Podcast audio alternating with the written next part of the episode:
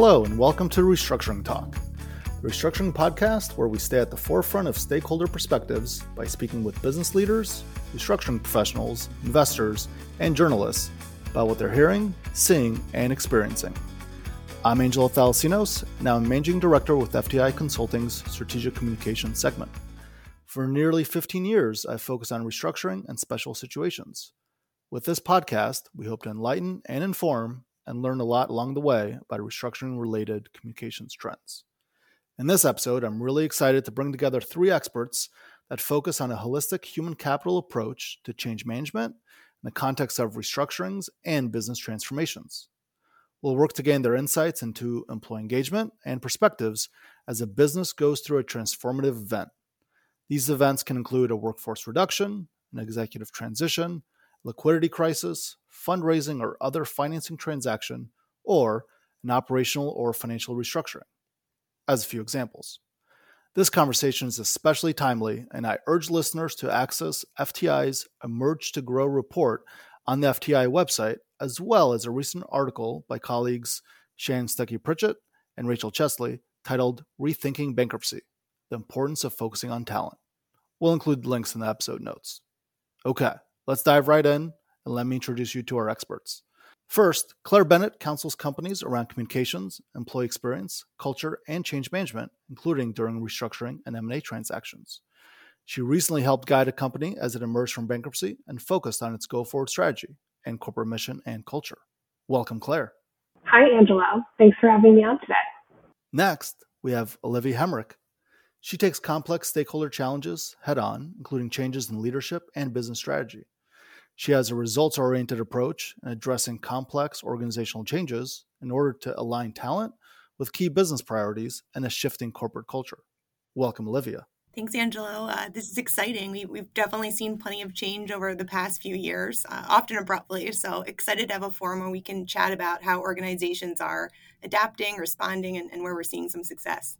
And we also have Kari Keohane. She drives a people-focused approach in helping companies undergoing transformation by translating strategic objectives into actionable initiatives to achieve meaningful and sustainable change. Welcome, Kari. Thanks, Angelo. Excited to be here. Okay, let's kick off.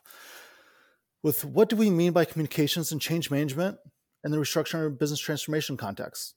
What does it mean? What does it look like? Liv, I'm going to turn to you first. All right, happy to. Well, I think first and foremost, change in any context is hard. You know, whether we're talking about change personally or professionally, it's a process and it's not always going to be a linear process either.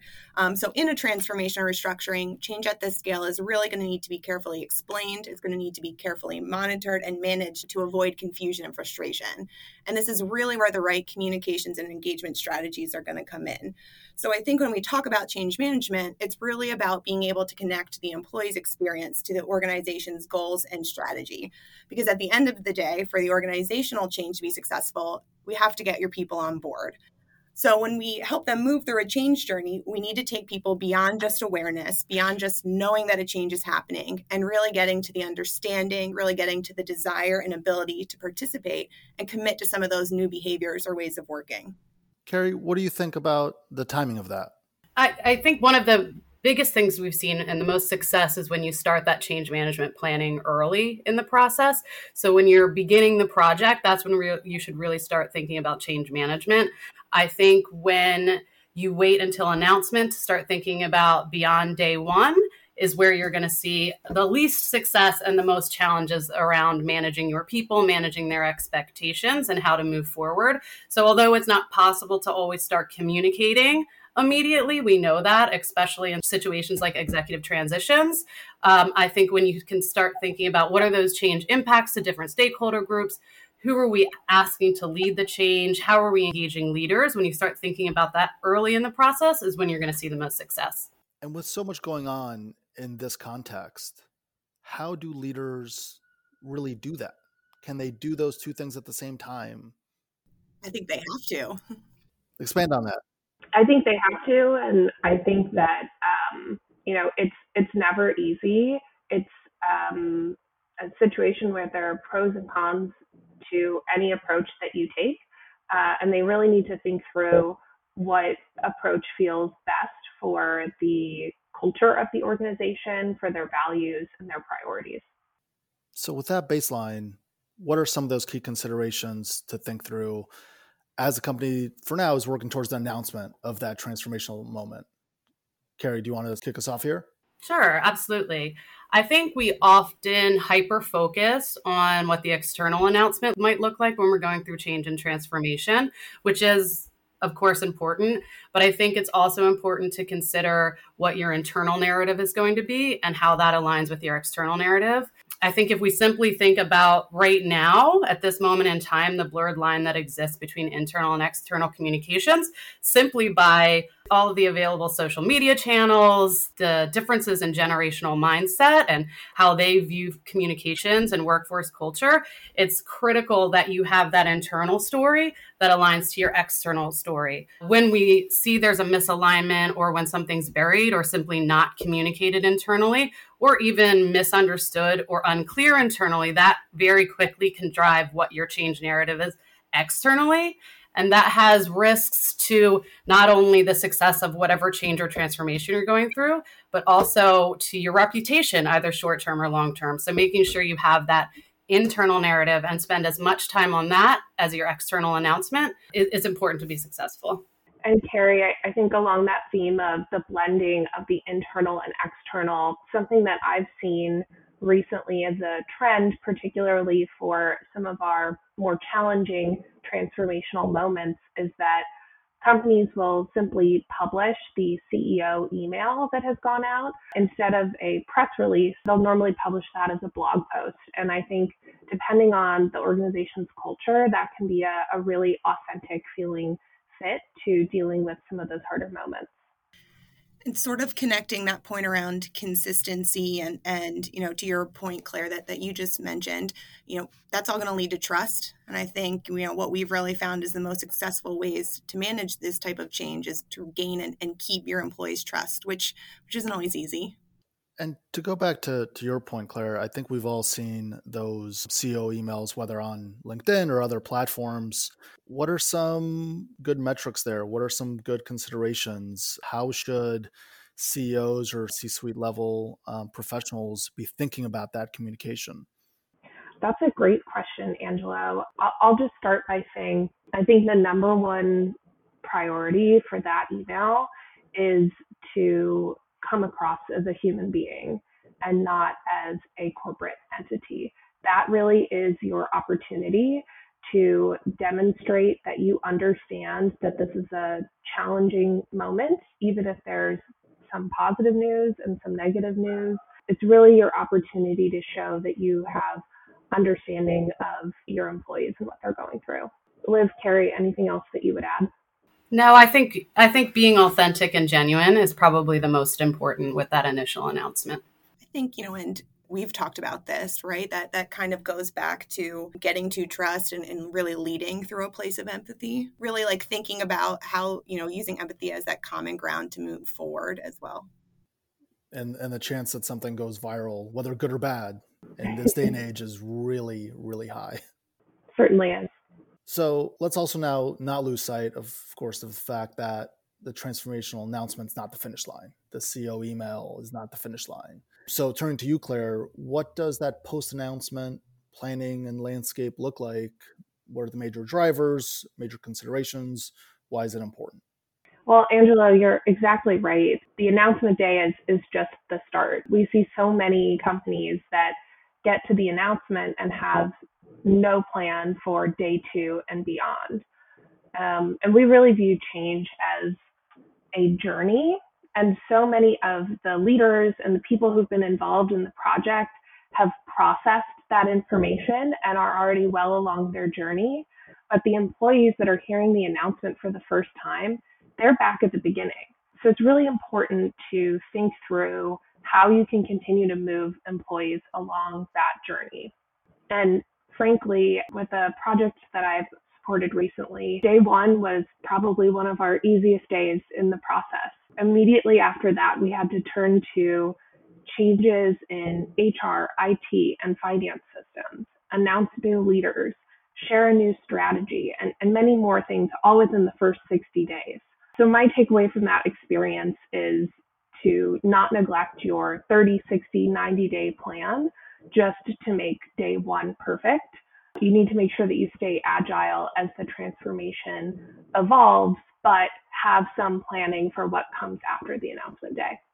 And I would add to that, Claire, you know, the importance when we talk about the functional changes that are probably going to happen beyond day one, beyond the announcement, is really paying attention early on. Do you have the right team in place to carry those changes forward? What does that cross-functional team look like? You know, who is leading beyond the announcement? And I often think, how are we involving HR in the planning and beyond?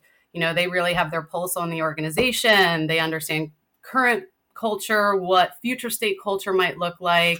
You know, they're aligning your talent that you need to retain, the talent that you might be looking for the future, assisting with training, guiding leadership. So I think they should be viewed as critical business partners to any change and transformation.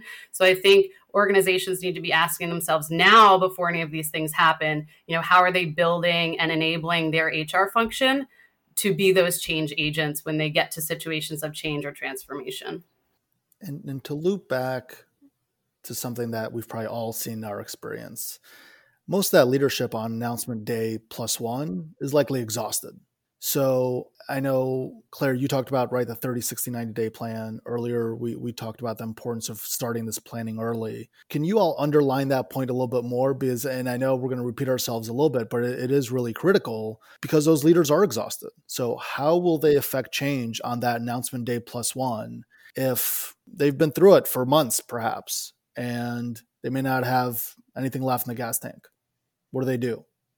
So two pieces of advice that I would give in that situation. The first is, I think the leaders really need to put themselves in the shoes of the employees and make sure that they're really thinking from their perspective and acknowledging where employees are in the journey. And the second point that I would recommend to leaders in that situation is really go back to your core values, your core culture. What is your purpose as an organization? And really lean on that during the difficult time to give yourself motivation to keep going. That's a good point, Claire. And the other kind of piece I would add to that as well is sometimes, whether it's day one, whether it's afterwards, as questions are starting to come in, you might not always have the answers to the questions that are being asked of you. That's okay. I think it's better to sort of acknowledge that than to ignore, than to sort of fudge a little bit, but to really just acknowledge, you know, hey, I don't have that right now. Let me get back to you, and sort of following through on that. And I would add to that, I think as leaders, you have great teams behind you. So you might not be able to bring everybody in from the get-go, but I think if you do a little advanced planning and you think about those within your organization as a leader who can kind of help guide others through the changes, who are going to be those strong change agents, and planning that ahead is going to be important. Kari, that's such a great point. Leaders aren't just about title. It's really about your influence within the organization. So that's really a good time to lean on others who just have that network within the organization and, you know, are real change agents. And keeping our conversation in mind, and right, for the benefit of our listeners as takeaways, let's do a quick lightning round. So as a company approaches a transformational moment, what's a question, what's a consideration that company leaders should be asking themselves, right, as they prepare their employees for that moment and the future state of their business? Kari, why don't you start? Because everybody's probably sick of hearing us talk about advanced planning when it comes to change management and communications, I would say, are you leading with empathy? We know that empathy builds trust. We don't have to get into the psychology behind that, but trust is critical in times of change, especially challenging times of change. And as Olivia said earlier, change is difficult for everybody, whether personal or professional. So building trust with your people is important, and that is done through empathy. So I think you should be asking your leadership team now, do they know what it means to lead with empathy, and how do they do that? So when it comes to time, they're already used to doing it. It's already in practice. Liv, turning it to you. Yeah, I think, are you regularly engaging and checking in with your employees across the business? And, you know, I think our theme here, but beyond just day one. So as we've talked about, change is not an event, it's a process. So having a continuous pulse on those employee expectations and feedback is going to be really critical here. You can't fix what you don't understand. And Claire? I would say that leaders should be asking, what are my employees seeing in the broader market? Right now, there are a lot of challenging moments for companies, including executive transitions, risks, cost reductions of other sorts, and just really take into account what your employees are seeing and how they might be reacting to that. And to echo Kari, again, lead with understanding and empathy. Thank you for that. And I really want to thank all three of you for joining me on this episode. Hope everyone has found it as enlightening as I have. One final takeaway for our listeners. With increasing use of reductions in force, transformative transactions, and business realignments to right the ship as a way to avoid a bankruptcy or change in ownership, companies are best served by developing communications and change management strategy ahead of any major announcement, and implementing such strategy to accelerate transformation of the business to maximize future opportunities. In contrast, a purely reactive approach could slow the pace of change and really hamstring the business when it needs to lean into its transformation the most. I want to thank you for listening, and I hope you've enjoyed this episode as much as we enjoyed making it. We always welcome feedback, and you can reach us at restructuringtalkpod@fticonsulting.com. And if you want to learn more about our strategic communications practice, please visit fticommunications.com. Thanks again for listening. We will see you next time.